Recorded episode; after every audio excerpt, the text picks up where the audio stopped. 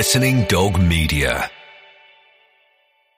Hello, it is Ryan, and I was on a flight the other day playing one of my favorite social spin slot games on chumbacasino.com. I looked over the person sitting next to me, and you know what they were doing? They were also playing Chumba Casino. Coincidence? I think not. Everybody's loving having fun with it. Chumba Casino is home to hundreds of casino style games that you can play for free anytime, anywhere, even at 30,000 feet. So sign up now at chumbacasino.com to claim your free welcome bonus. That's chumbacasino.com and live the Chumba life. No purchase necessary. VGW Group. Void were prohibited by law. See terms and conditions. 18 plus. Step into the world of power, loyalty, and luck. I'm gonna make him an offer he can't refuse. With family, cannolis, and spins mean everything. Now, you wanna get mixed up in the family business. Introducing The Godfather at ChumbaCasino.com. Test your luck in the shadowy world of The Godfather slot. Someday, I will call upon you to do a service for me. Play The Godfather now at ChumbaCasino.com. Welcome to the family. No purchase necessary. VGW Group. Void were prohibited by law. 18 plus. Terms and conditions apply. Hello, it is Ryan, and I was on a flight the other day playing one of my favorite social spin slot games on chumbacasino.com. I looked over the person sitting next to me, and you know what they were doing? They were also playing Chumba Casino. Coincidence? I think not. Everybody's loving having fun with it. Chumba Casino is home to hundreds of casino style games that you can play for free anytime, anywhere, even at 30,000 feet. So sign up now at chumbacasino.com to claim your free welcome bonus. That's chumbacasino.com and live the Chumba life. No purchase necessary. VGW Group. Void were prohibited by law. See terms and conditions. 18 plus. The Offside Rule, We Get It, with Lynsey Hooper, Hayley McQueen, and Kait Borsay. Hello, welcome to another Offside Rule podcast, and it's all change on the Western Front, ladies. It's going to be a Thursday download from now on, not Mondays, but Thursdays. yes. Uh, Hayley McQueen. The day before Friday. Thursday's a new Monday.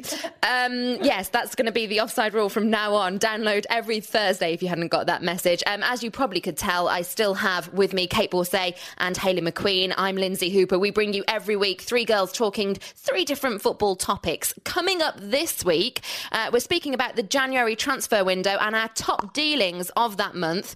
Um, there was another story that prompted Kait to say, "Ever wish you hadn't." It all involved Peter Odemwingie making his way down to QPR when he shouldn't have actually turned up because he wasn't invited. Gutting. Absolutely gutting. Uh, that has inspired us to go, ever wish you hadn't done that. Um, and also, we will talk about uh, desert islands and perhaps three pieces of memorabilia that we would take to a desert island of a footballing, um, footballing theme. Have you got yours with you, everyone? I do. I wish one of them was really with me right now and coming to the desert island. Mine may be human, yeah. A human one. Oh, okay. I haven't got mine with me, but I've got them in my head, which is where they belong forever. Okay. Uh, we also have Faye Carruthers coming up with our weekly non league roundup. And this week, when we go abroad, it's the turn of Kate Partridge to update us on all things Russian Premier League. And we will, of course, as well. These podcasts are going on now, aren't they? We have Twitter topic of the week, too, which we'll get through. Uh, so let's start off with a quick chat about the transfer window before we get into the topic itself. Um, two massive stories to come from it uh, include Mario Balotelli exiting Manchester City and Balotelli, wow, he's been the feature of many an Offside Rule podcast. Girls, I think we're going to miss him, aren't we? I was a bit up. Well, I was very upset when he left, just purely because the comedy factor from the front and back headlines for weeks has just been brilliant. Anytime he does something, it always makes the news. On to a, another big name with a B, Bex. How much do we love David Beckham? Not only has he gone to PSG, to Paris, to take Victoria with all the fashion, I'm sure it was a, a move for her. Um, he's actually donating his weekly £150,000 a week wage to a children's charity, melting all of our hearts. And just seeing the images of him, he just gets better as the years go on, doesn't he? He just like defies the aging process. He's just okay as a footballer. He's a he has still got it. Let's hope that he does still have it at Paris Saint Germain, and we can still see him a little closer to home. Uh, you know, and showing the skills that we've loved from him from for all these years. And um, I love him. He's one of my favourite people ever, ever, and ever. I know. I'm still. I'm still wounded of my my story where I nearly met him but didn't. But anyway. Well, those were two of the big headlines from the January transfer window. And let's give you some headlines from it this time. I would love to do it in the voice of Jim White, but you two are the impressionists, not me. Uh, the busiest club in the transfer window, Crawley Town, completed eight deals in total. Hey, crikey! Is that a shock to you? Uh, biggest deal was Balotelli going to AC Milan for 19 million pounds. And can we also say congratulations to him? I like to see players still doing well and, and moving on. He actually scored a brace, didn't he, for his first appearance for them? He did. Thanks for verification. And Premier League, uh, we will go with Newcastle, I think, with the, the big moving team. I know it was a, a toss up between them and QPR, but six deals for Newcastle United, most of them from France. Ooh la la! Have they got five five French French deals within that? Musa Sissoko looks really really good. He looked really really tasty at, at the weekend. Debuchy, um, right back, looks really really good as well. So I have to say that Adam Pardew and the and the team there at, at Newcastle have hopefully safely resuscitated their season. I like that you said that they look tasty, seeing as we've had a panel chocolat this morning. That was tasty too, just before we recorded the podcast.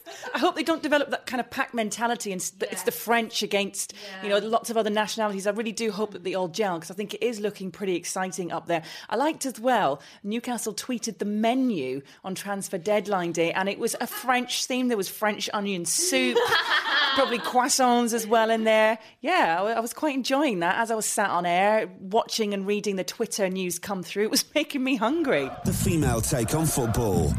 We will then discuss this in, in depth now as our first topic, girls. So I've asked you to go away, pick two of the best transfer signings from this January transfer window. It could have been a bargain, it could have been a great player, or a move that you think will really benefit a club. It can be home or abroad. I will start with Hayley McQueen. Uh, Luciano Becchio leads to Norwich. He's one of mine. 86 goals in 221 appearances. Uh, not bad. He is a cult hero at Leeds. They are going to miss him, but he's been there for a little while now. Uh, he fancied a, a, a, move. It's not a permanent deal, so hopefully he will go on and, and inject that firepower um, to Norwich. They need a player like him. When I'm reading out the results on a Sunday morning on my regular shift, at Sky, there is never a Sunday where I am not saying his name. It's very rare that, again, he isn't nominated for Goal of the Week either, so he should be very exciting. Uh, another one I've gone for, a bit different. We lose our players at the ends of their careers to the MLS. It's nice to see that we're getting a player from the MLS actually coming over here. And let's hope that he does well. It's Brek Shea of FC Dallas, an American international as well. He's joining Tony Pulis' side. He's just 22. He's very young indeed. So we're getting one of their young players. They can have our older players.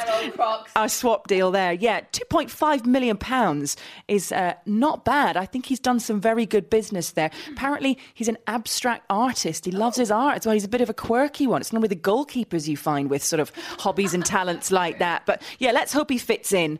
Um, Jurgen Klinsmann rates him massively. He's a big star on the international stage uh, as well. He scored 19 goals in 98 uh, appearances. So, not too bad for a man in his position. To my right, Kait Borsay. Well, I'm going to have to go with one of Liverpool's signings. I actually think Liverpool have had a really good transfer window after the nightmare of last year with Andy Carroll and Fernando Torres and buying right at the last minute. It's good to see them having bought a striker at the right time early on in the window. Uh, the 12 million pound arrival, of course, of Daniel Sturridge uh, is what I'm talking about. Played really well at the weekend. And I love the fact, I mean, everyone's going SAS, SAS, you know, Suarez and Sturridge. But what I like about him as a player is that you've got someone there who has the genuine ability to pick up a team, to score a goal, to have the vision to set up goals. And in the game against Manchester City at the weekend, he picked out Suarez and set him up for a great goal. And that was incredibly generous of him. But also, it required great vision and great awareness. And if that's what's going on now between that strike partnership, then I've got such high hopes for Liverpool's second half of the season. I think it's been a great buy, as I said, great for Liverpool Football Club, but great for him as a player as well. How exciting to get first team football, have a great strike partner, and really have such a good chance to go for it. Really excited as well by the signing of Philippe Coutinho from Inter Milan, 20 years old. He'll be one to watch for the future, um, but he's meant to be immensely talented. The other big one that I'm going to go for, predictably, because I've mentioned him before, is Jack Butland. And the reason why I've gone for him is not because he's, not just because he's a talent, but also because Stoke have got an absolute bargain there. They really, really have. I like the player. He's 19 and he went for the playing time rather than the cash because Chelsea was sniffing around him as well. We all know that Arsenal and, and Liverpool have expressed interest in, in, him in the past, but he moved from Birmingham City to Stoke for uh, uh, in a deal worth up to three and a half million. Of course, he's been loaned back to Birmingham now until the end of the season. Very clever move by Butland. Those very close to him tip him as having the potential to be better than Joe Hart one day. He's more physically present than Hart. And that's such an exciting deal. And I can state right now that if not within a season and a half, then within two and a half seasons, Stoke will sell him and make an incredible profit. Uh, going on with mine, I've picked two clubs that I think have done good business rather than just players. So I'm going to go with Chelsea first of all. One of the first things they did, they the year extension for Ashley Cole, I think that is instrumental to their their season next season. Okay, Leighton Baines, I think his stock's rising as a left back, and I, he's impressed me this season no end. But in the Premier League, is there anyone else you'd want in that left back position other than Ashley Cole at the moment? Probably not. Um, so I would say that was a great extension. And Demba Ba's move, I think he's looking lively. I think he'll be a key um, acquisition for them at seven million pounds, pretty much a bargain as well when you consider that Torres cost fifty million. Um, so I think Chelsea I've picked out, and down in the echelons of the Championship. Now you may remember if you cast your mind back, ladies, I tipped Barnsley to survive. Do you remember? yes. This is why they're going to. I'm going to back up my point. Um, two great moves for Barnsley. They have um, Rory Delap on loan last day of the season from Stoke. That was a, a transfer deadline day move.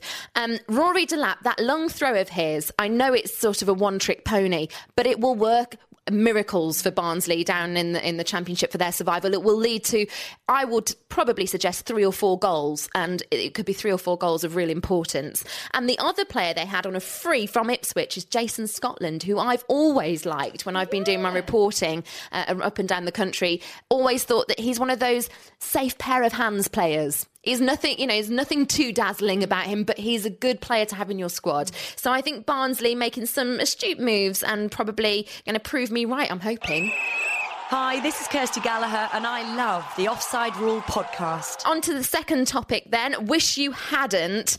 Uh, I, I, mean, there's so many of these that we could go through. I think we could be here all day, girls. But uh, just to give you a bit of a, a, a, teeing up, on the back of Peter Odemwingie thinking it was a great idea to turn up at QPR on deadline day without permission from West Bromwich Albion, uh, we thought, what other instances are, are we thinking it seemed like a good idea at the time, but actually, in reality, it was anything but. We can go funny, we can go serious, and this time I'll start with Kait. Well, I could very quickly mention, of course, uh, the big mistake of those white Armani suits that uh, the Liverpool team decided to wear to the FA Cup final in 1996. That's a good example. But I'm going to go with Steve McClaren, who I'm sure, after he was interviewed following the announcement that FC Twente would draw Arsenal in the Champions League in 2008, wished he'd have watched an episode of EastEnders uh, rather than listening to some of the Dutch people around him. Because for him to say in that recorded interview, Ah, I sort of knew when I came here and Champions League and Liverpool or Arsenal. I thought one of them we would draw, and it is Arsenal, I think. It's like, no, you don't, you don't, you don't think it's, you know, you, you might say that if you're foreign and you're not sure that you've said the right thing, but it, it was definitely Arsenal, Steve. I'm loving that we have an impression a week. Last week it was you with your with your Polish impression for Thomas Kuszczak, uh, Hayley, and this time it's Kait. Brilliant. Um, I'm not going to ever and and kind of get involved with this, by the way. Just so you know, I don't do good impressions. But carry on. You haven't even heard me scouse yet. Uh, the next one was just one of those missed opportunities. What about this? In 1978, the then Sheffield United manager Harry Haslam was impressed by a young player called Diego Maradona, and £200,000 was arranged to buy him. However, Sheffield United were not desperate enough to summon up the cash, so the story goes. A missed opportunity. Why did I do that, he might say. Thank you very much, Kait. Hayley, what have you got? Yeah, I'm going to start on the fashion theme as well. Was not a good idea. What were they thinking? During the summer of 1992, when the shirt manufacturers got together with Hull and thought, I know, let's just kind of storyboard this. Let's come up with some ideas. You called the Tigers. I know. I've got this wonderful swanky kit for the 92 93 season. They quite literally turned them into silky tigers. The outfits look more like Peter Stringfellow's leisure wear. Do you remember the, the orange and black tiger print? It just looked. Tony the Tiger, eat your heart out. I think the sponsor on the front of the shirt as well was bonus. Absolutely no bonuses to anybody for coming up with that. Fans did wear it, but the players didn't like it. That that did not last long. So that that is one of mine. It is a fashion boo boo. Uh, not a good idea. Ali Dia, remember him? No. No. This is why. No. Because the football world was conned. Graham Souness was conned. He was at Southampton. Do you remember that? We all remember there's a story of this player that came in and played a game in the Premier League uh, or uh, in the top flight, and it actually he, he wasn't a professional footballer. Well, this was him. This is Ali Dia. Um, the World Footballer of the Year, George Weah apparently had a conversation um, telling Graham Souness all about this Senegalese international. He actually hadn't had a conversation with him. We don't know who had a conversation with uh, Graham. Um, bit of a strange story, this one. But anyway, he had been on the books of Blyth Spartan, a non league team. He hadn't ever played internationally. He hadn't played for Senegal. He made one sub appearance, but he did play 43 minutes in the Premiership. Um, he came on for Matt Le Tissier and he was playing against Leeds United. He was scheduled to play for the reserves actually for Southampton in the week, but it had been called off. So they would have got the chance to see that he was absolutely rubbish in that game. But instead, it was on the biggest stage in the Premier League. Unbelievable. He tricked his way into playing a game, and what a trick that was. Yeah, so oh dear to Ali Dear. It wasn't a very good idea. what was a good idea, though, was he actually left. He quit football after playing for Gateshead and has a business degree from Newcastle University. So there we go. He decided to use his brains instead of his feet, which I think was sensible. Uh, somebody would have hoped that they'd have used their brains as well at Inter Milan. They could have signed both Baresi brothers. Instead, they chose just Giuseppe. Sir Alex Ferguson, when he gets onto a good thing, he'll take up twins, he'll take up both. Brothers as well throughout the leagues have traditionally done very well. Um, 21 trophies later for AC Milan, Inter slightly regretting the choice not to select Franco. Um, he led the Milan team and its defence to the you know, the best part of a decade. He was up there during that time with that wonderful back four, one of my favourite players, Paolo Maldini, Alessandro Costacurta, and Mauro Tassotti, gaining a reputation for the, one of the meanest defences in Europe. So they were playing two brothers, you know, for real rival teams. And actually, it provided lots of excitement, but Inter will have been kicking themselves. He's one of the few players, actually, who spent his entire career at one club very loyal to his club, could have been loyal to Inter, but he stayed at AC Milan, played 719 games. Yeah, he scored 33 goals, but he wasn't there to score goals, of course, being a defender. But that was one where they thought, oh dear. Well, my wish you hadn't was more, what were you thinking? Now, if you know me, I'm passionate about two subjects in life, football being one of them. But for people listening to this podcast who don't know, I have a former life as a music presenter, and music is something I'm very passionate about as well. However, that comes with a caveat of do not mix the two. This is one of my pet peeves. Just don't do it. Hayley McQueen nodding along. because definitely don't mix the two because we've heard you sing. Oh, is that? Yeah, I'm not the best. Um, I do like a little hum along though now and again. Um, I, I have to say, I think I might be better than a few footballers though. And this is my case in point because one of the things that I'm thinking, wish you hadn't, Ian Wright at the peak of your career, striking superstar to go down in history, embark on a pop career. No, don't do it. But this is exactly what this guy tried to do. Um, and Ian Wright for, just went down in my in my estimations massively. We're talking 90s cheesy pop. Um, a song in 1993 that was entitled "Do the Right Thing." Well, do the right thing, Ian, and don't bother is what I would say in future. Um, this entered the charts. Now, where do you think it got in the charts, Kait Borsay? It's got to have charted, hasn't it? Uh, perhaps 30 something, maybe less.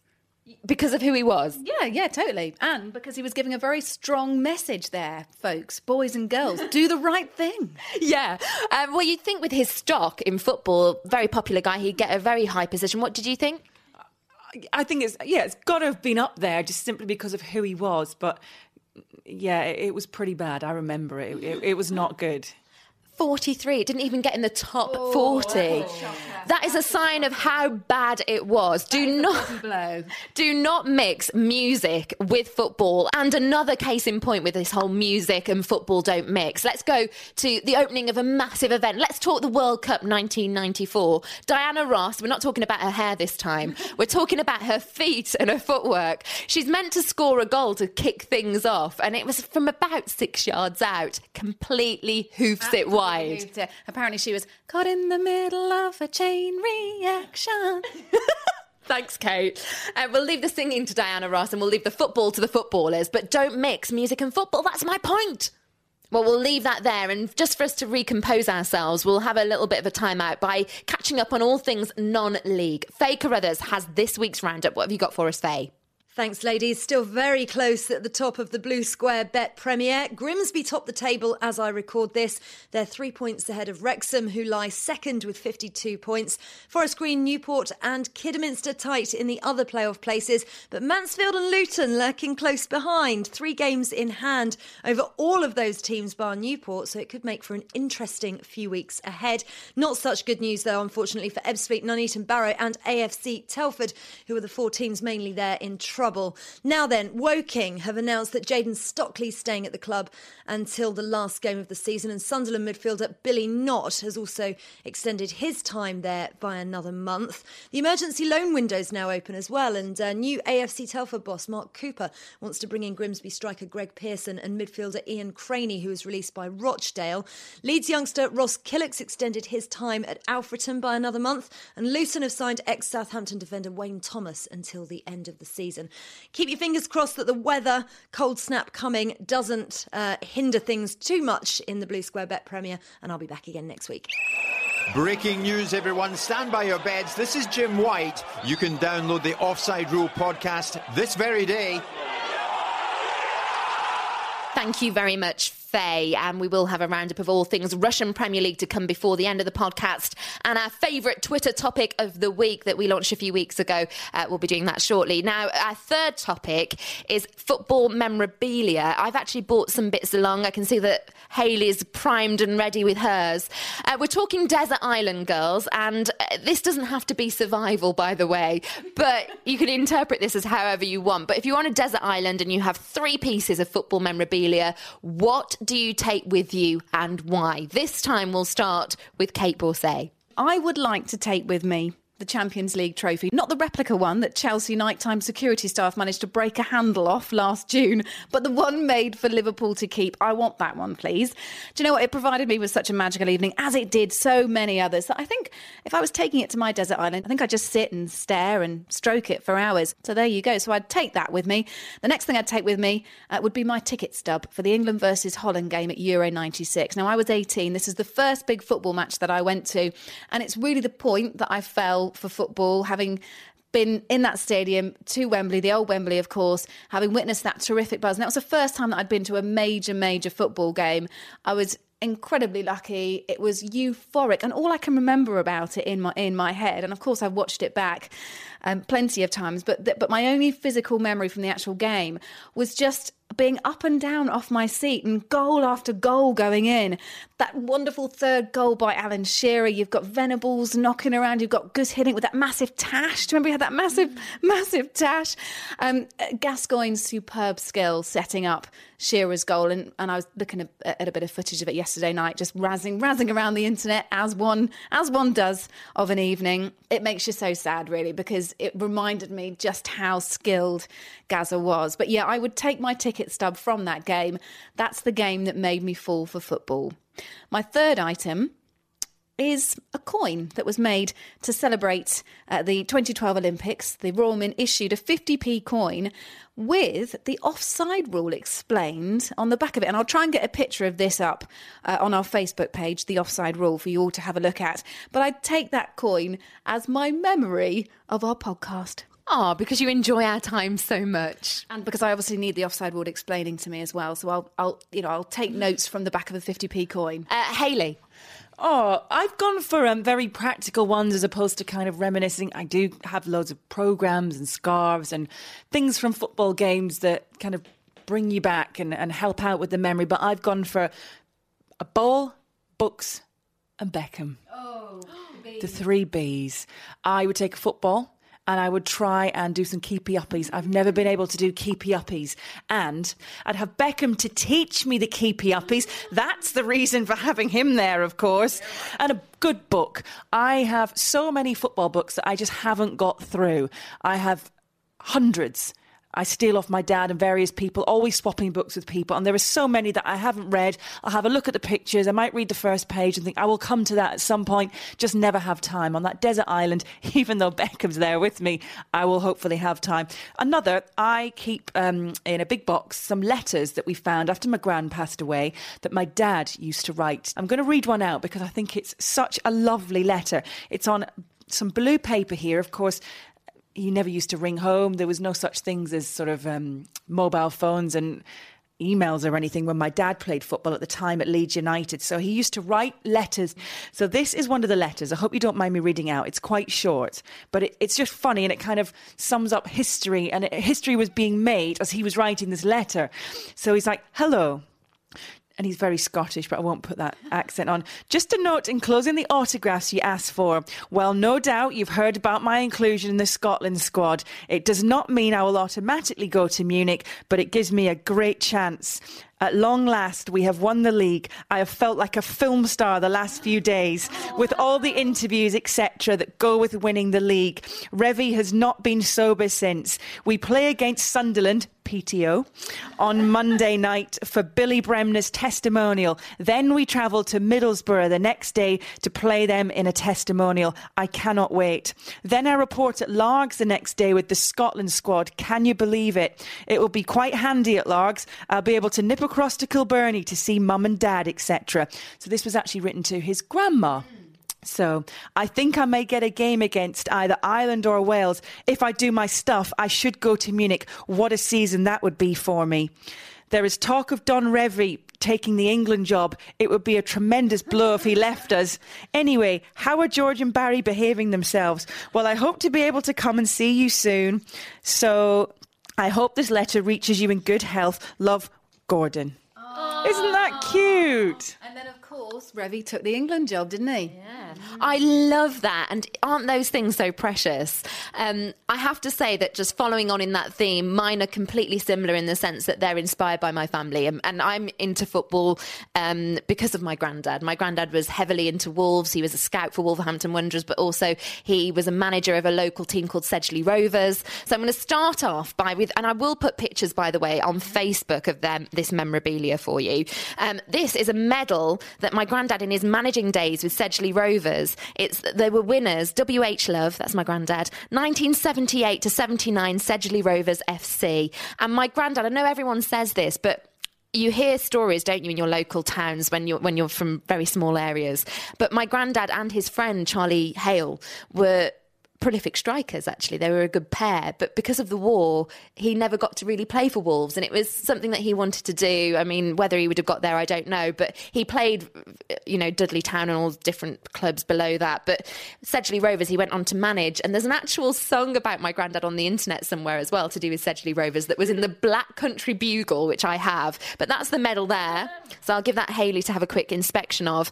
Uh, the other thing that my granddad passed down to me and i would have to take this to a desert island to reminisce especially. Oh, I love this. I love this. Look at this. Look at this. Well, you have to say a book entitled Golden Greats wouldn't really apply at the moment for Wolverhampton Wanderers in the lower echelons of the league, but we won't dwell on that. But this was a book compiled by Tony Matthews. And of course, in the 50s, the Wolves were a team to behold. We were a team that really couldn't be beaten very often. It was a great time. Um, unfortunately, I wasn't here, but you go and flick through this book. You've got pictures of players like Stan Cullis, Bill Slater.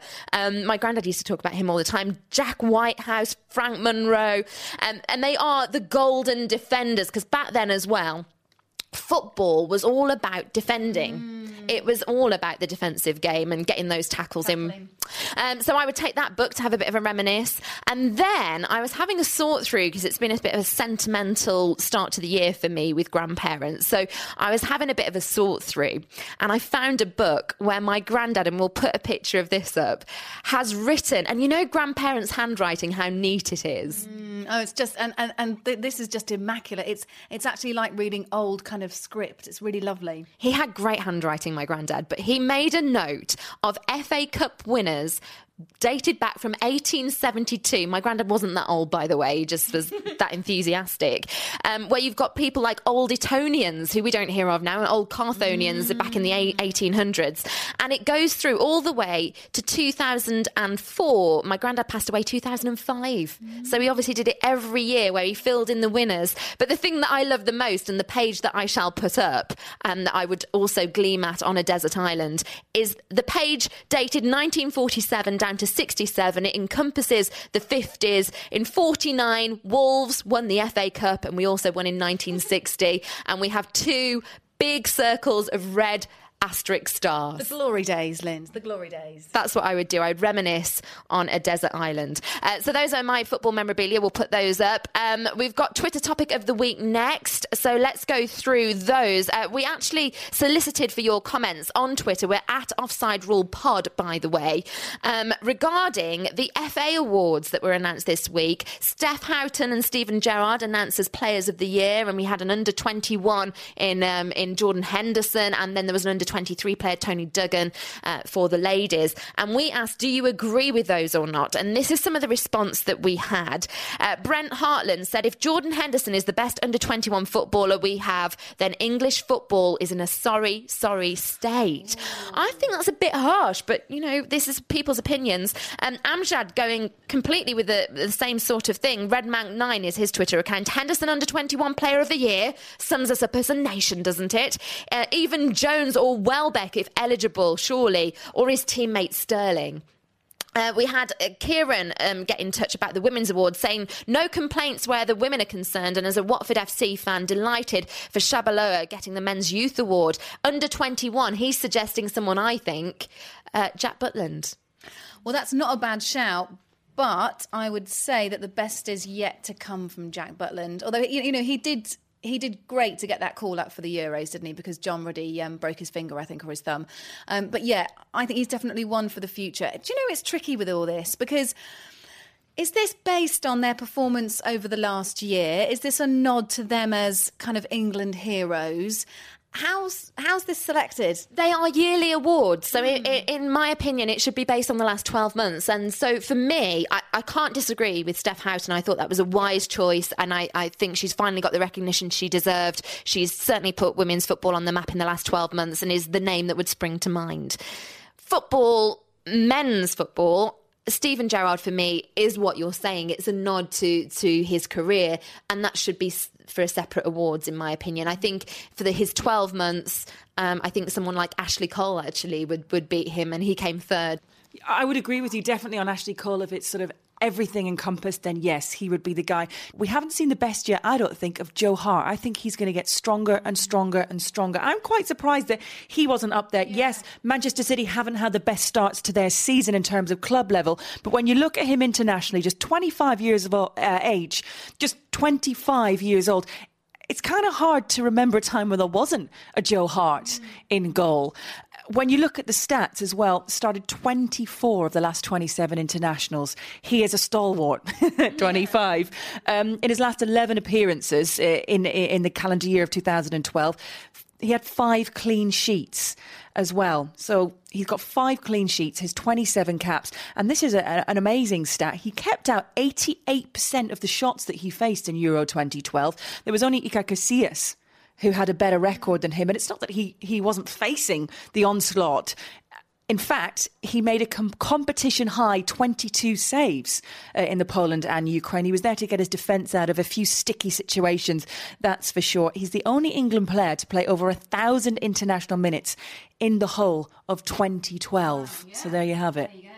So if we're taking it on the on the whole year, maybe we go with Joe Hart, Ashley Cole. Any advances? It is a tough one when you're assessing the whole year. I did want to give a shout out to Toni Duggan, who obviously won the Women's Under 23 uh, award, um, has scored 20 goals in 38 youth team games for England. She was part of the team that won the European Women's Under 19 Championships in 2009. She was coached then by Mo Marley, who was her coach at Everton Ladies.